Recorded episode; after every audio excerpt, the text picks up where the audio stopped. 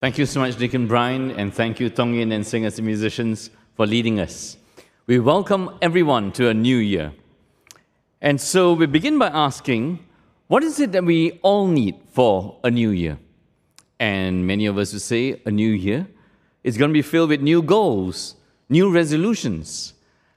But as we think about it, we are not very good as fallen human beings in keeping resolutions. And what we really need, as we listened to a sermon last week, is a new vision of life. And the new vision of life we saw last week from Revelation 22 is living life backwards. That to the finished work of Jesus, dying on the cross, rising from the dead, seated at God's right hand, this is the vision of the end. So the first light comes on. A vision of the end. A vision of where we are truly going, our destiny. The new heavens and the new earth a place in which there will be no more mourning, no more curse, no more death, because Jesus is victorious and will be there unhindered in the presence, in the throne of God and throne of the Lamb of God. There in that beautiful place, all who believe in Jesus will rise to eternal life, drinking, feeding, feasting in the presence of God, the tree of life, the water of life, truly paradise, Eden glorified.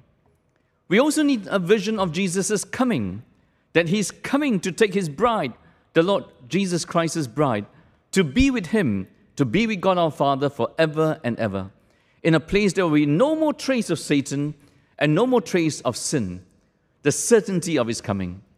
And that's the vision of our living for now. Now, the children of God, but not fully yet until we get glorified bodies when Jesus returns. And this is our duty, this is our ministry, this is our mission to go to the ends of the earth to share that Jesus Christ is Lord. And we must not forget, if we claim to believe in Jesus, not simply to share Him, not, to pro- not simply proclaim the gospel, but more and more so to become like Him. Today we focus in our introductory sermon to Mark's Gospel, an overview of Mark's Gospel. This is what we're going to focus on that Jesus, the authority I never knew, the family I never knew, and the Jesus I never knew. And what do we mean by this? And so, for those of us who wear spectacles or glasses, and a high percentage here in Singapore are myopic, right? Maybe too much reading, too much study. Could it be genetic? Not too sure. But uh, ever so often, when we go to the optometrist, optician, to get new glasses fitted out, you know the routine. They'll put in the lens and say, is this clearer? Which one is clearer? Which one's clearer? And in hearing the gospel and in knowing Jesus, it's a little bit like that. I thought, you thought, you really knew Jesus who he was when you were a teenager. You gave your life to him. But as a teenager, before you got out to work, before you got married, before you hit the adult's world, your, your faith was slightly innocent, slightly naive. As you go out there to work and you face the rough and tumble, you ask yourself, is Jesus really Lord of the workplace? Can I really apply Colossians chapter 3, verse 17? That whatever you do in word or deed, you do it as if serving the Lord. In, in my company, some of you may say, to serve the Lord, I mean, it's totally, the politics is killing us. And so you need new lenses all the time. And so here is our introduction, an overview of Mark's Gospel just to paint the broad strokes, and today to focus on authority, the family, the Jesus, and the glory I never knew. The gospel begins this way the beginning of the good news about Jesus, the Messiah, the Son of God, as is written in Isaiah the prophet. I will send my messenger ahead of you, who will prepare your way, a voice of one calling in the wilderness, prepare the way for the Lord, make straight paths for him. There'll be a deeper explanation of this and a sermon next week. And so the titles I want to draw attention to are this Good News proclaimed by Mark. As he writes, as he listens to this from Peter, and as he writes all that Peter the Apostle recounts about the person, the experiences, the anecdotes, the work, the life, the death, and resurrection of Jesus. Each of these titles are very important at the start of the gospel. Jesus is God saves, is a term that began in the Old Testament. God delivers his people, delivers his people always from mortal danger. So I want to ask you, what's the most mortal danger you're facing? And you say globally, isn't it obvious? Isn't it a pandemic?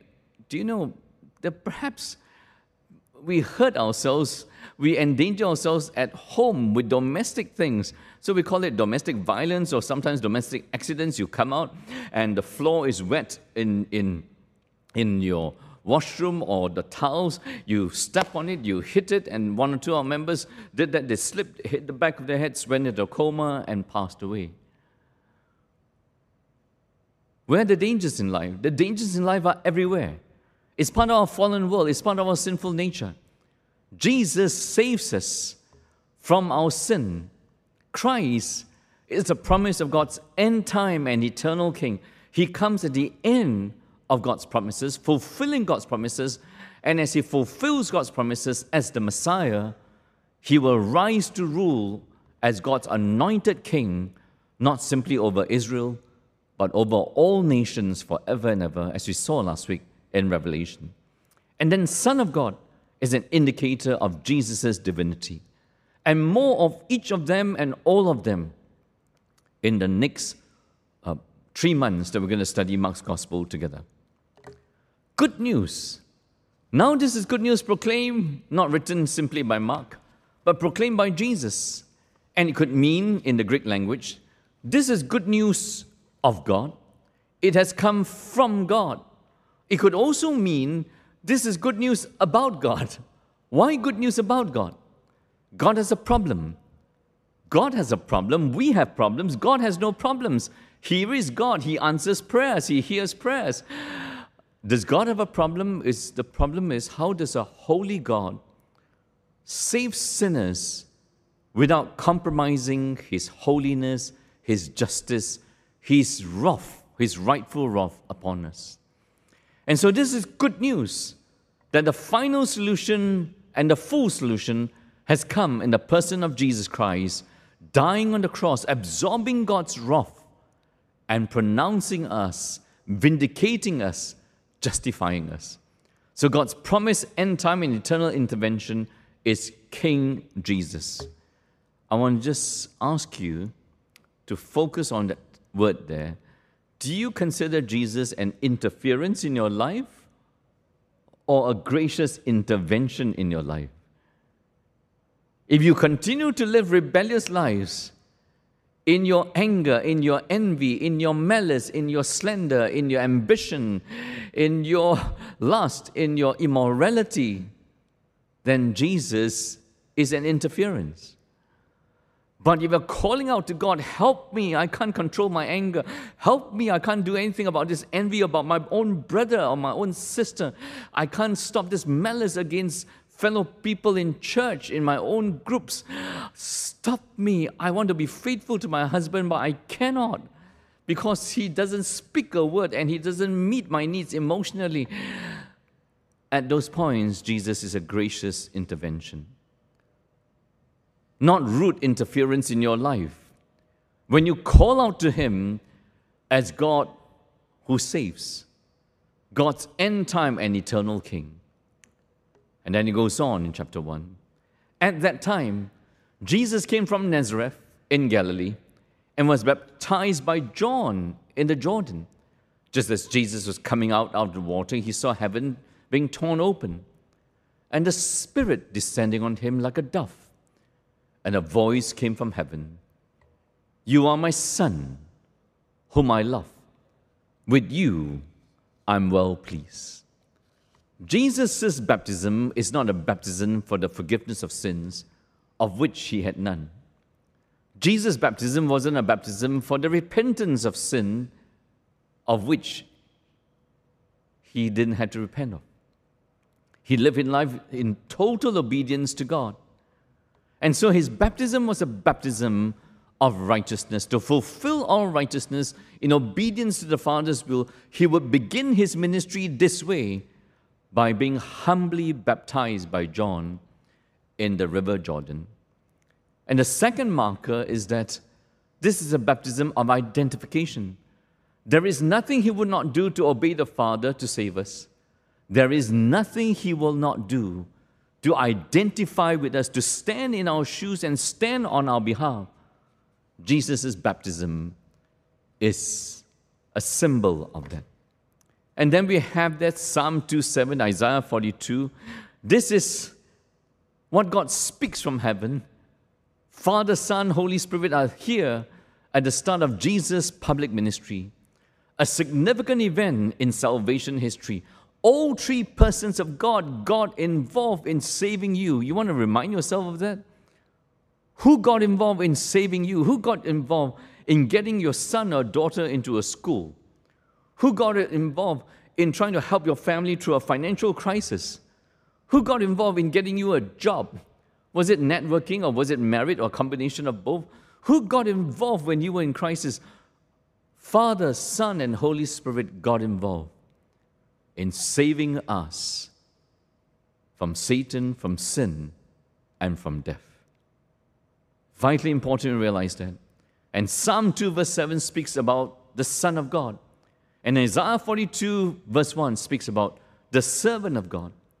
And to fully understand Jesus, that Jesus I must know and perhaps never knew, he's simultaneously the Son of God and simultaneously in Isaiah, the suffering servant of God who will go like a lamb to the slaughter. So, all of God, Father, Son, and Holy Spirit is involved in saving us. And why is this important? This is vitally important because it shows the preciousness of you and me. That we are not to live meaningless life and purposeless lives, and moment by moment doesn't count for anything.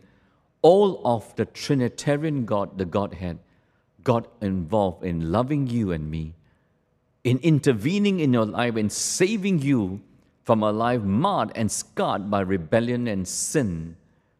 That's the importance. And once the Spirit sent him out into the wilderness, and he was in the wilderness 40 days, being tempted by Satan. He was with the wild animals, and angels attended him. And there was a good question asked by our leaders, and once a week we train our leaders before the leaders go and lead the small groups.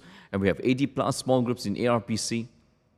And the question was being asked what are these wild animals? When you're out in the wilderness, you face two very fatal dangers. Either robbers who would come and plunder you, rob you, and kill you, and take all you possess as you travel on the desert roads, or you're going to be attacked by the wild animals. And these are not animals that you see behind bars in enclosure at the zoo, and you and them, you and I point them out to our children and say, "So cute, the lion." So cute, this thing. There are no so cute animals in the world. And so Jesus' authority in the first chapter is this it's promised in Scripture, it's announced by John the Baptist, it's affirmed by no one less, none less than God the Father Himself.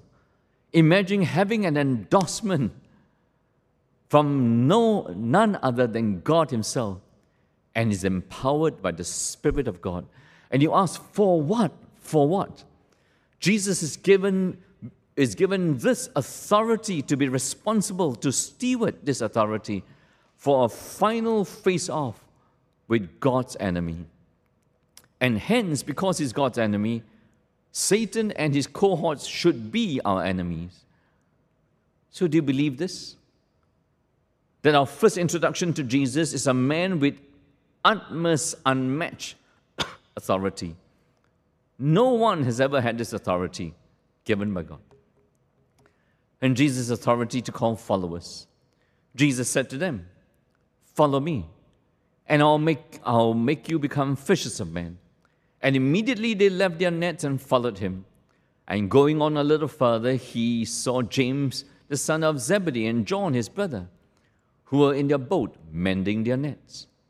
And immediately he called them, and they left their father Zebedee in the boat with the hired servants and followed Jesus.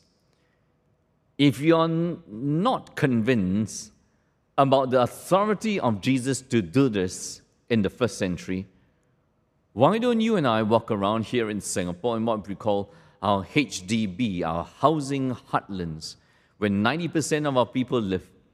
and you walk up to a coffee shop and you say to a total stranger, drop everything the wonton mee you're eating, the fish balls you're eating, the, the chili crab you're eating, and come follow me.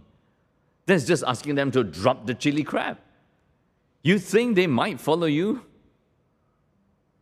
There is no chance. Why don't you try that in school? You say to somebody in school among your classmates, Come follow me, and they would need to send you for counseling. Why don't you say that in the workplace? Here is a man of unparalleled authority, the Lord Jesus Christ. And it's the first mention of discipleship. And Mark's gospel, the message is very simply presenting Jesus fully as who he is Son of God, suffering servant of God, presenting Jesus and what it means to be a disciple of Jesus. The blessings and the cost of discipleship. And here's the first mention in the gospel. The Greek word is there, akoloutheo. Basically, is to fall in line under Jesus and follow as a disciple. So, the first thing to take note, if we're listening to this with some humility, or more rightly, with complete humility as we listen to God, is for you and me to understand Jesus has full authority over me Jesus has full authority over my life, over my time, over my breath, over my relationships, over my school, over my work, over my past, over my present, over my future. Jesus has full authority over every aspect of me personally. Do you believe that? So, discipleship means an undeserved grace relationship with Jesus Christ. Not because of anything that we did to merit this relationship, but because of everything Jesus did on our behalf. And what does that mean? This relationship, this grace relationship, this reciprocal relationship of love, Him loving us and Him and us empowered by the Spirit to love Him and worship Him in return. It might mean this mean Marcus that day by day, year by year, as a new year opens up, you keep confessing that Jesus Christ is your Savior, He is your Lord, He is my all in all. And increasingly, from moment to moment, from day to day, you want to trust Him as you wake up in the morning and get your children ready for school, as you send them off to school. You want to trust Him for the jobs that you are doing. You want to trust Him as you look after your aged parents. You want to surrender to Him, both the known and the unknown. And discipleship is not simply this undeserved grace relationship of love. The love of God given to us in Jesus is going to involve following Jesus. It's, involve, it's going to involve becoming like Jesus, imitating Jesus, and we're going to find that in his passion predictions. For unless we deny ourselves, take up the cross, follow Him. What does that mean? It's really the imitation of Jesus dying to self, taking up the cross, and following Him. This is Jesus' authority over you and I. So let's explore the obedience of this in our lives. Do you believe that Jesus has authority over you and I? authority to ask you to leave your comfort zone. As he asked Andrew, as he asked Simon, as he asked the sons of Zebedee, do you think Jesus has the authority to stop you in your life of comfort, in your life of convenience, in your life of security? Your self made life of this is my comfort level, I can't live beyond, beneath this comfort level. This is my convenience level. If you ever inconvenience me in the day, my goodness, why is breakfast so late? What is, why is lunch like that? Why is the traffic like this? If anybody dares to inconvenience you through the day, boy, your temper rises. You lose it very quickly. If anybody dares to threaten your security, you hit back with all the venom that you can. Jesus' authority over you and me. You think Jesus has authority to stop you in your sins? Your sins of anger? Your sins of malice? Your sins of lust, your sins of pornography? Absolutely. The question is do you acknowledge that authority? That the next time you turn on your phone and look at something, Jesus is telling you through His Word, through your memory, through His Spirit, stop this, leave this, stop this, leave this. Do you stop? Do you leave? Or do you take your time and think about it? You thought about it three years ago. You're still thinking about it today. That is not rightly acknowledging the authority of Jesus over your life and my life. It's to revalue valuable people and things. Yes, it's for the sons to leave their father in the boat with the hired hands and say, Dad, we're following him. Of course, that was a snapshot of something unique in the life and ministry of Jesus. But this uniqueness is then played out in the life of the church. When God calls, when Jesus calls Paul from a former hater of him and the church to number one proclaimer of him by being Gentiles, apostle to the Gentiles, he has to stop that and start this to revalue all things and to start going fishing if you don't go fishing for men and women's lives, if you don't go fishing for people's salvation, to get them right with God, what do you and I go fishing for? As you read the 16 chapters of this gospel, in Herod and Pilate and the rulers, in the Pharisees and the teachers and the chief priests, what do you think the political masters and the religious masters go fishing for? They go fishing for pride. They go fishing for rank. They go fishing for men's applause. And friends, when you and me profess to be Christians, and we as churches don't get this right, pre COVID, when you come and serve God, whether as a singer, a musician, a preacher, when you serve God in anything, a Bible study leader, when you serve God in all the 35 or 40 ministries that we have here in ARPC, you need to ask yourself, right, as an elder, as a deacon, as a pastor, as a leader, in God's eyes, you're firstly a child of God. You're a servant of the gospel. Are you fishing for applause? Are you fishing for recognition? What is it you're fishing for? As long as we don't get this fishing bit correct, you're still fishing for your own self identity and security. You will never go fishing for the Lord Jesus. That's why our churches are anemic from churches in the west to churches in the east.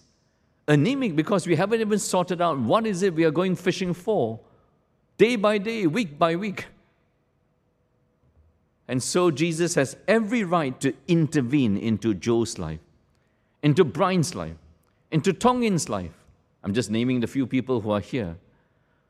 Jesus has every right to stop you in your tracks. If you're living a life that is displeasing to God, that no one knows but God knows, and God doesn't want you to carry on with this displeasing life, pleasing to yourself, displeasing to God, and faking it with others forever.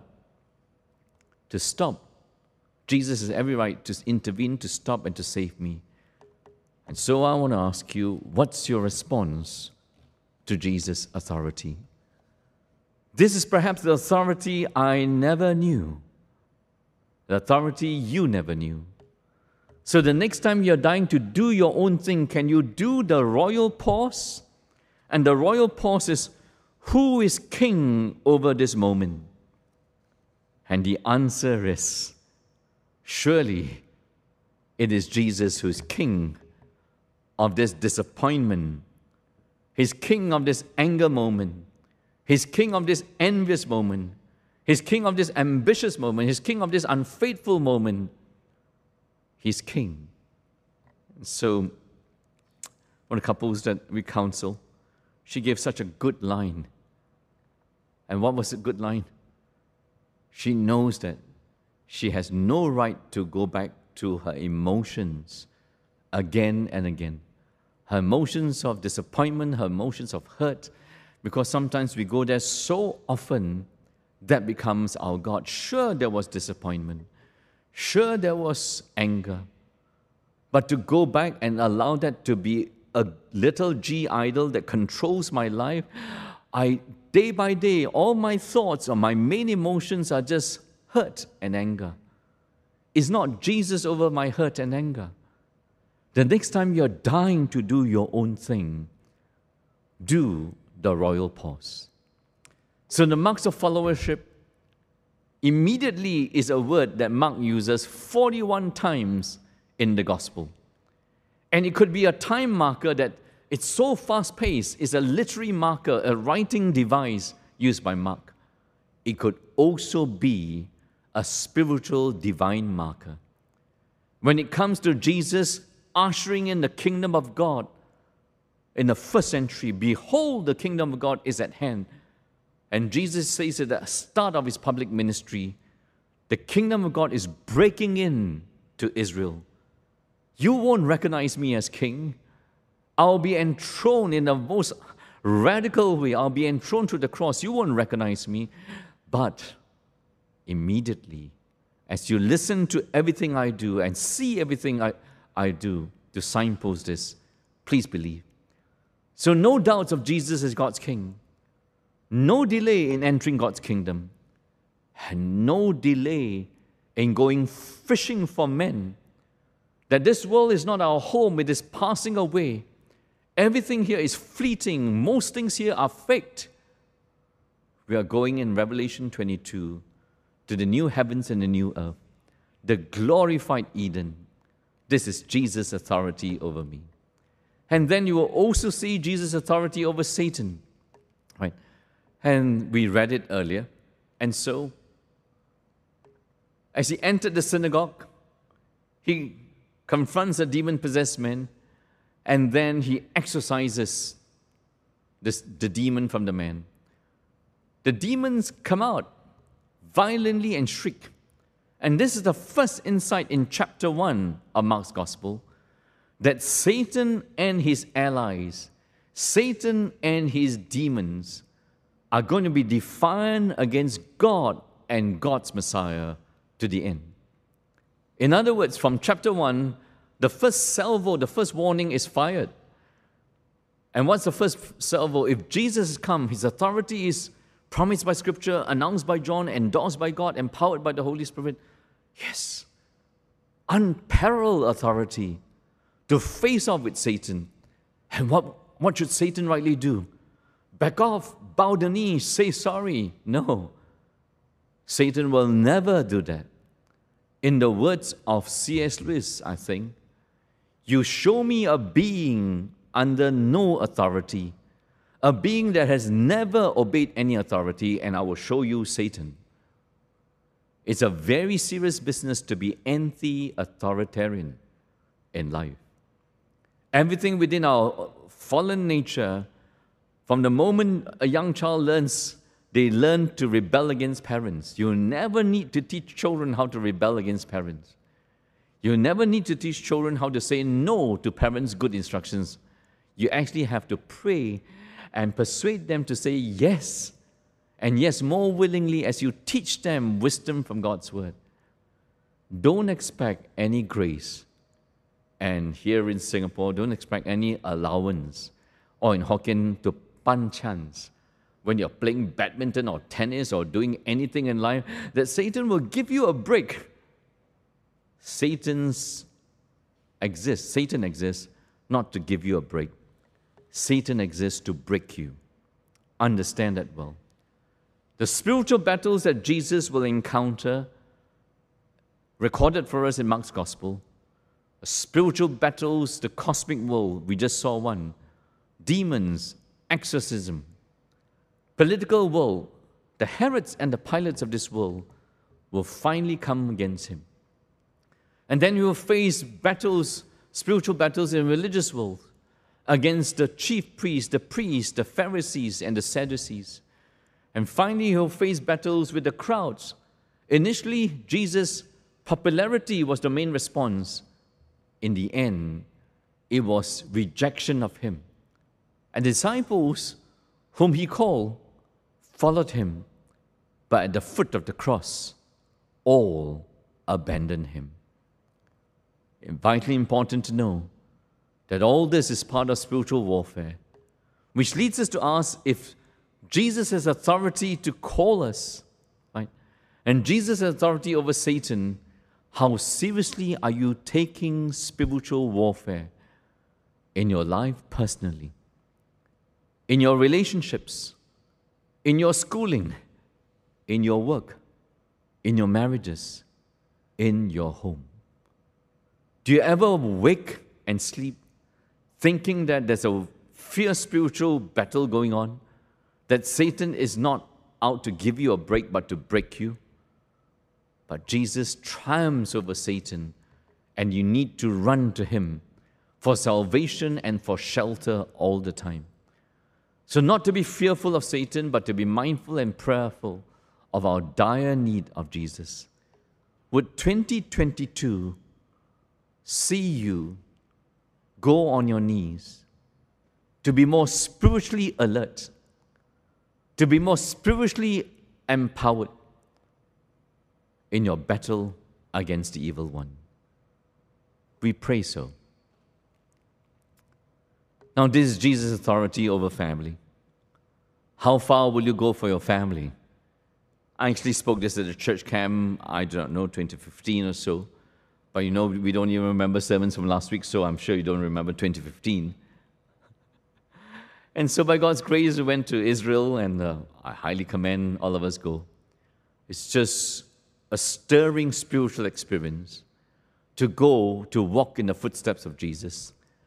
I remember having quiet time at the Sea of Galilee, one of Jesus's, our Lord Jesus' favorite places. You little wonder why it's so beautiful. Right? Sea of Galilee is a lake, but it is so vast, it looks like a sea. And I stood there on the bitter cold winter morning, just communing with God in prayer and just enjoying and walking in His footsteps and just speaking to the Lord in my heart. And all of a sudden, there was commotion, there was noise. And a group of people in their swimsuits were jumping into the cold, cold waters. I was out there with three, four layers all decked out, covered up, with only my face, with the wind blowing bitterly cold. I said, Who on earth are this? They were going in there, well, a group of Afro Americans, going in there to be baptized. I tell you what, I'm committed to church, but I'm not that committed. I thank God I'm not a Baptist. And so there were, how far will you go for the spiritual family? And then I put that Ethiopian baptism uh, when we when I preached this years ago. The story of churches in Ethiopia. No church buildings, they just baptized them in the river. And one pastor, while he was baptized, baptizing, was attacked and eaten by a crocodile. Will I go that far for family? How far will you go for who or what you consider family? And so, you know, Polo, our dog, has been part of our family. And uh, he's brought wonderful mem- he's given us one, given me, right, over the last 11 and a half years, right, stable part of my life, my ministry, and uh, my illustrations. But suddenly last week, his health turned downhill very quickly. He lost his appetite, he lost weight, he basically organ shut down, and by Thursday morning, early in the morning at midnight, he passed on. So now our favorite pet dog is uh, gone. How far did we go for him? I should actually ask the question in reverse. How far would a dog go for its master? All those who keep dogs will know this. Dogs exist just simply to please their masters.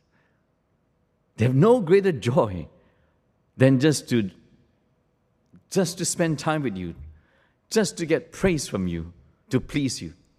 So two words, right, that Polo used to like was ball, which means fetch the ball. And every time I say ball, he perks up. Here we go. I mean, the happiness comes, eh, the perkiness comes. Fetch, ball, ball. Second thing is, if he hears a sound, right, He's a good watchdog. He's not a guard dog as in a German Shepherd. He's small, he's a West Highland Terrier. It says, when he hears something out there, he barks, and I will just keep him going with that barking to scare off any possible intruders with, Who's there? Who's there? So, Ball and who's there? Who's there is protecting us. Ball is for his play. In the last moments that we were there to say our farewells to him. I tried that, though he was so weak. I said, Ball. And though he was so weak from not eating, he still perked up. And I said, Who's there? He still perked up. There's nothing he will not do simply to please us or to protect us. You know how far Jesus has come to make us a community. I want to highly commend to us that we Christians are not a community. That the Church of Jesus Christ is the family of God, purchased by the blood of Christ. And where do you find this? You find this in chapter 3, and in three weeks' time, when you dive into this deeply, then Jesus entered a house, and again a crowd gathered, so that he and disciples were not even able to eat. When his biological human family heard about this, they went to take charge of him, for they said, He's out of his mind. A few things here need explanation, and here they are. Jesus' family, his mother, James, Joseph, Judas, Simon, his two sisters, later on that will be shown, take charge of him, the word basically says they came to seize him because they think he had lost his rational mind. The mother is along because she thinks so. The brothers are here because they think he's out of his mind. And what could be out of his mind? He's no longer rational. Could he have tipped over, gone a little bit, gone a little bit? And what could have tipped him over? Maybe his activities, his ministry the exorcisms and the healings, maybe his controversies with the Pharisees, the Herodians who plotted to kill him very early on, chapter 3, verse 6. Maybe his popularity with the crowds. And now, because he's tipped over mentally, he's no longer sound mentally, he's bringing shame to the family.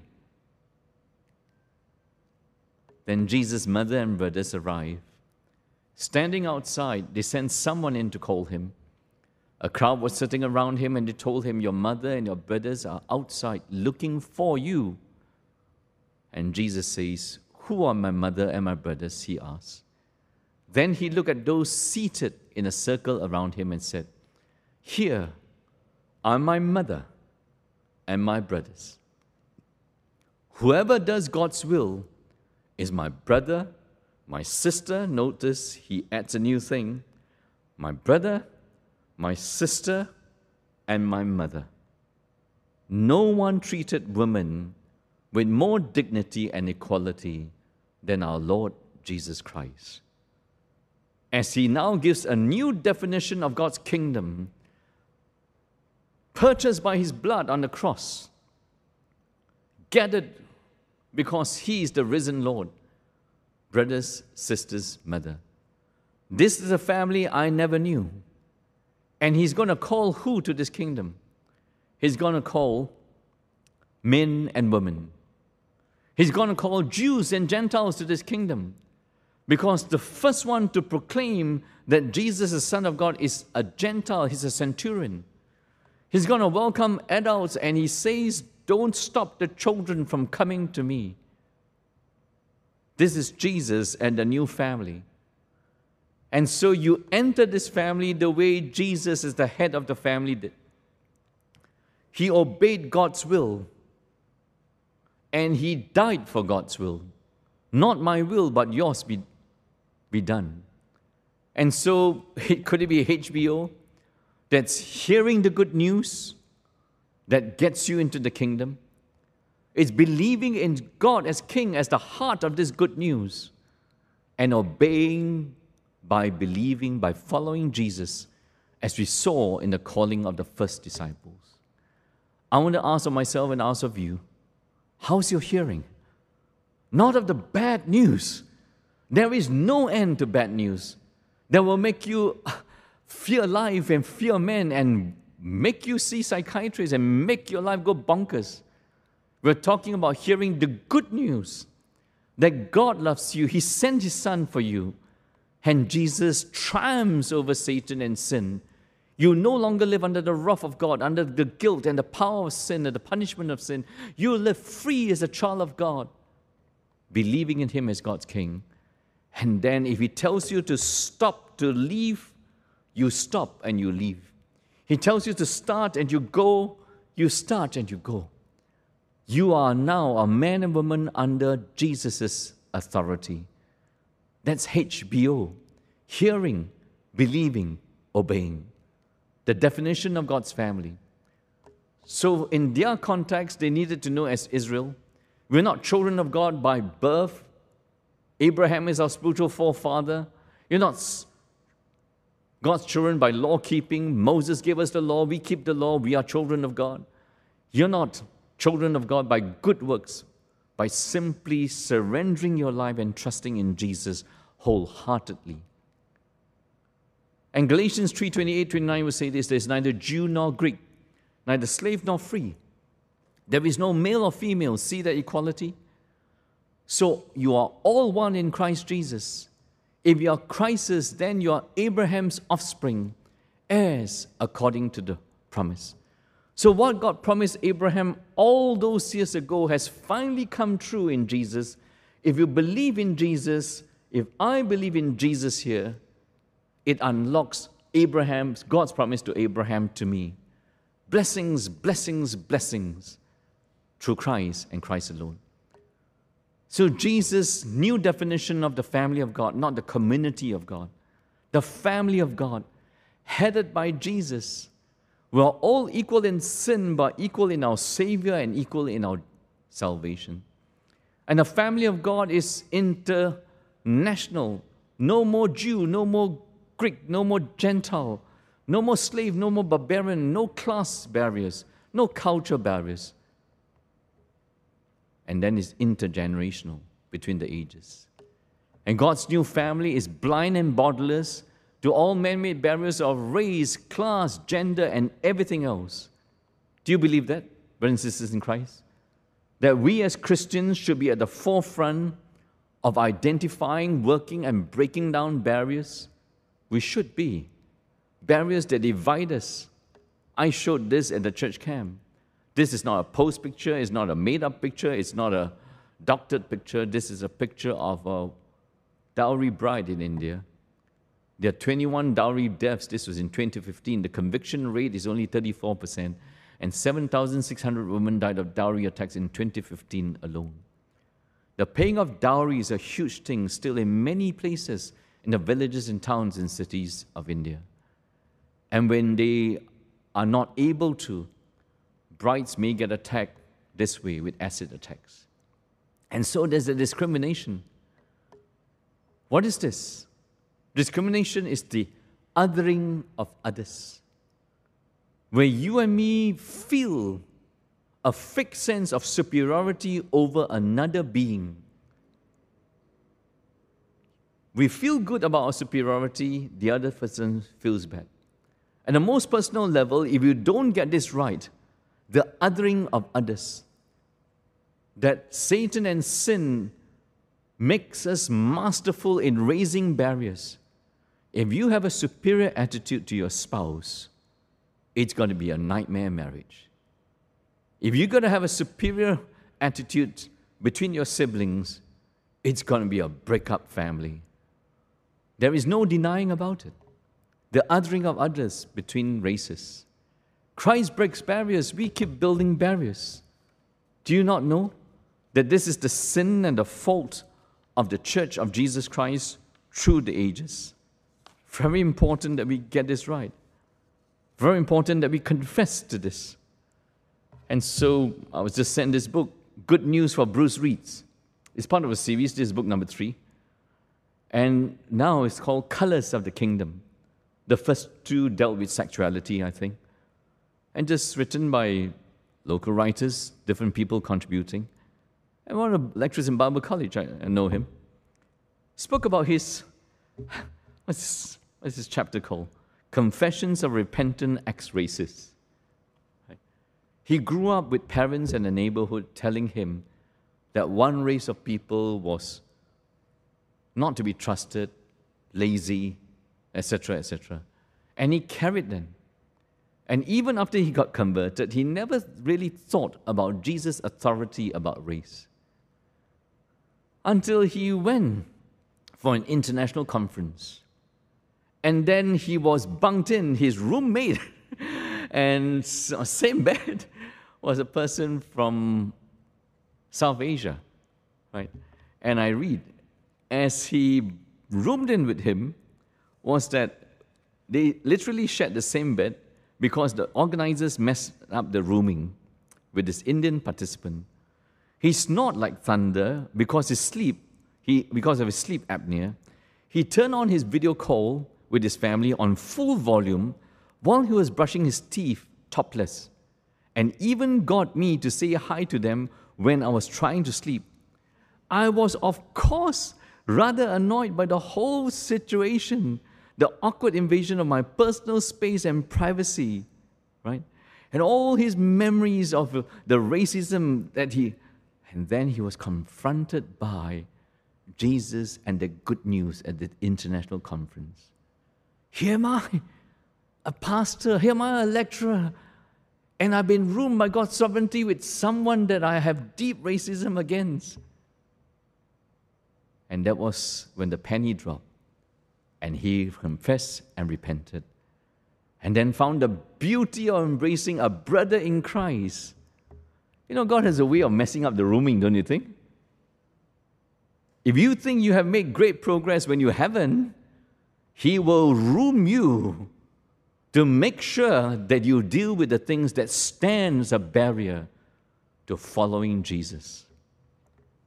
Another person wrote anonymously Went to Bible college, I don't know which one, locally. A foreign student, and she tried to befriend the foreign student. And the foreign student was supported by a local church as part of field education, as we have supported 20, 30, 40 over the last 30 years that I've been here, right? Supported them field education, paid them a small allowance. As part of this church's support of this foreign student studying here, uh, extra duty every week was not just to turn up for service, but to mop the floors of the church every week. And she thought to herself, all the other field education students, Singaporean ones, have never been given this instruction that they had to mop the floor. But why? But she didn't dare to raise it with the leadership. You guess what happened to this overseas student? I read the line so that you can read it, hear it yourself two years of studies here, three years of study, two years of being assigned to this church. This overseas student had two difficult years. Right?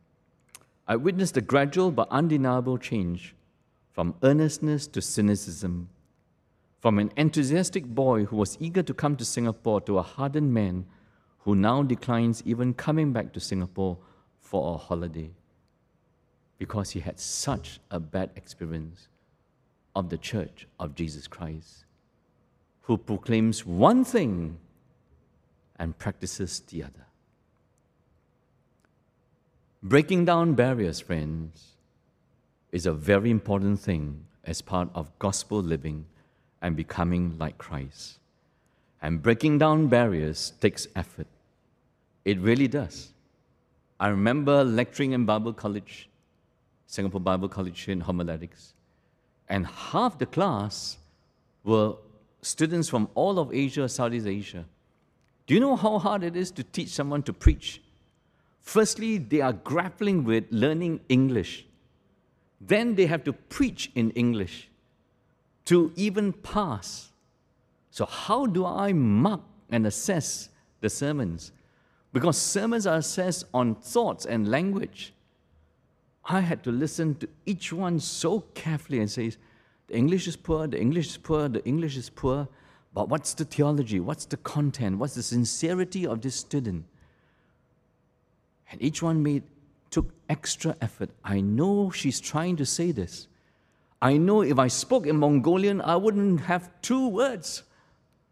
I know I spoke in Tamil, I wouldn't go three words.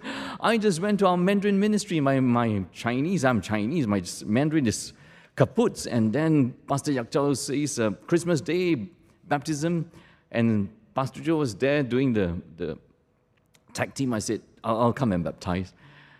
You know, and I had to learn the baptism vows in Mandarin. And I had to learn it by heart. Right? Again and again, the whole week, my memory verse was this thing. 我奉圣父、圣子、圣灵的名为你施洗。Amen. I don't know whether I got it right. I baptize you in the name of the Father, the Son, and the Holy Spirit. Amen. Just one line took me the whole week. You think it's easy? It takes divine commitment because Jesus Christ is Lord. I wanted to chicken out, no, they had six baptisms. I said to Yokcha, maybe I just say once, uh, then Amen for all the rest. But by God's grace, I said six times. And I don't know whether it got better or got worse.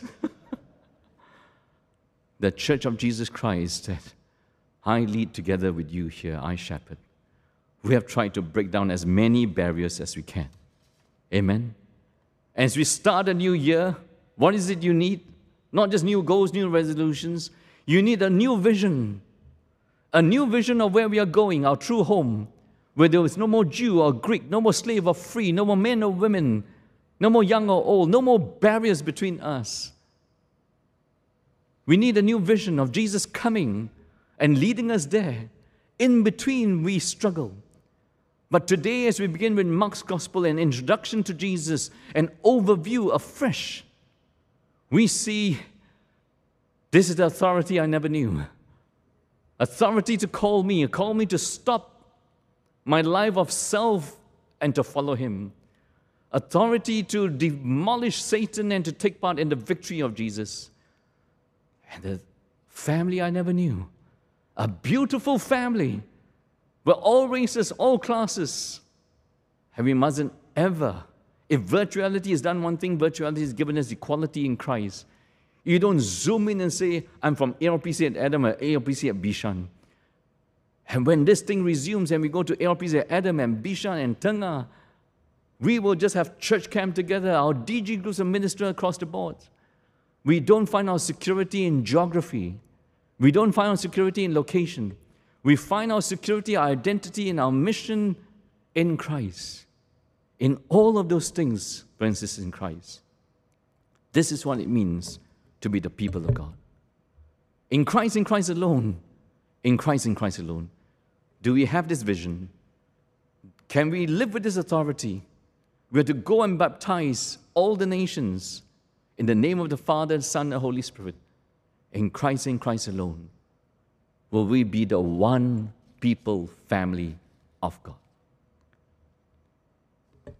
Going to end our time in prayer and end our time singing the song. And then I'm going to give you two things to be praying for. You want to join me in prayer wherever you are? You may want to sit, you may want to stand. Whichever posture it is physically, it is to be a posture of humility. We bow before you, Lord of heaven and earth. We bow before you, Lord Jesus, your Alpha and Omega, the beginning and the end, the first and the last. Before you, every knee shall bow and every tongue confess.